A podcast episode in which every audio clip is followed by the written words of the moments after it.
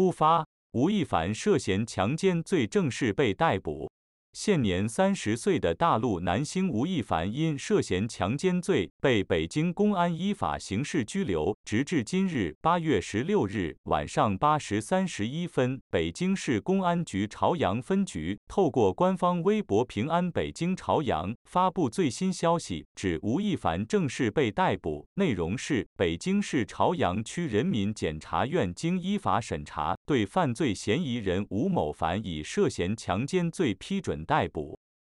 本案缘起，北京市公安局朝阳分局是于今年七月二十二日透过官微“平安北京朝阳”公布调查进程，指吴亦凡和都美竹曾有性关系外，更指会针对吴某凡多次诱骗年轻女性发生性关系的举报进行调查，直至七月三十一日再发布最新消息，指吴亦凡涉嫌强奸罪被依法刑事拘留。身为前韩国男团 EXO 成员的吴亦凡，于今年六月开始被大陆网红都美竹大爆选妃潜规则及私生活混乱，包括跟未成年少女发生关系。吴亦凡随即潜水，未有公开露面，并发文否认所有指控。他说：“如有犯罪，我会自己进监狱。”而在出事后，他所代言的至少十六个品牌先后宣布跟他割席，令他损失超过六亿港元外，其演出的剧集、电影及综艺节目均已全部下架，他和工作室的微博账号亦被注销。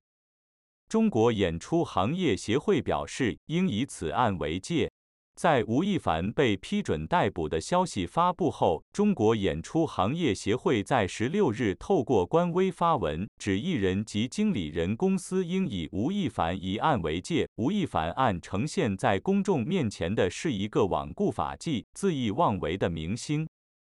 作为拥有庞大粉丝群体的顶流，触犯法律底线，造成极其恶劣、难以挽回的社会影响，行业难容。在法律层面制裁结束之后，本次涉案艺人吴亦凡还将面临行业对其持续进行的从业抵制等惩戒。吴亦凡案警示从业者必须提高法律意识，提高作为公众人物的道德基准线。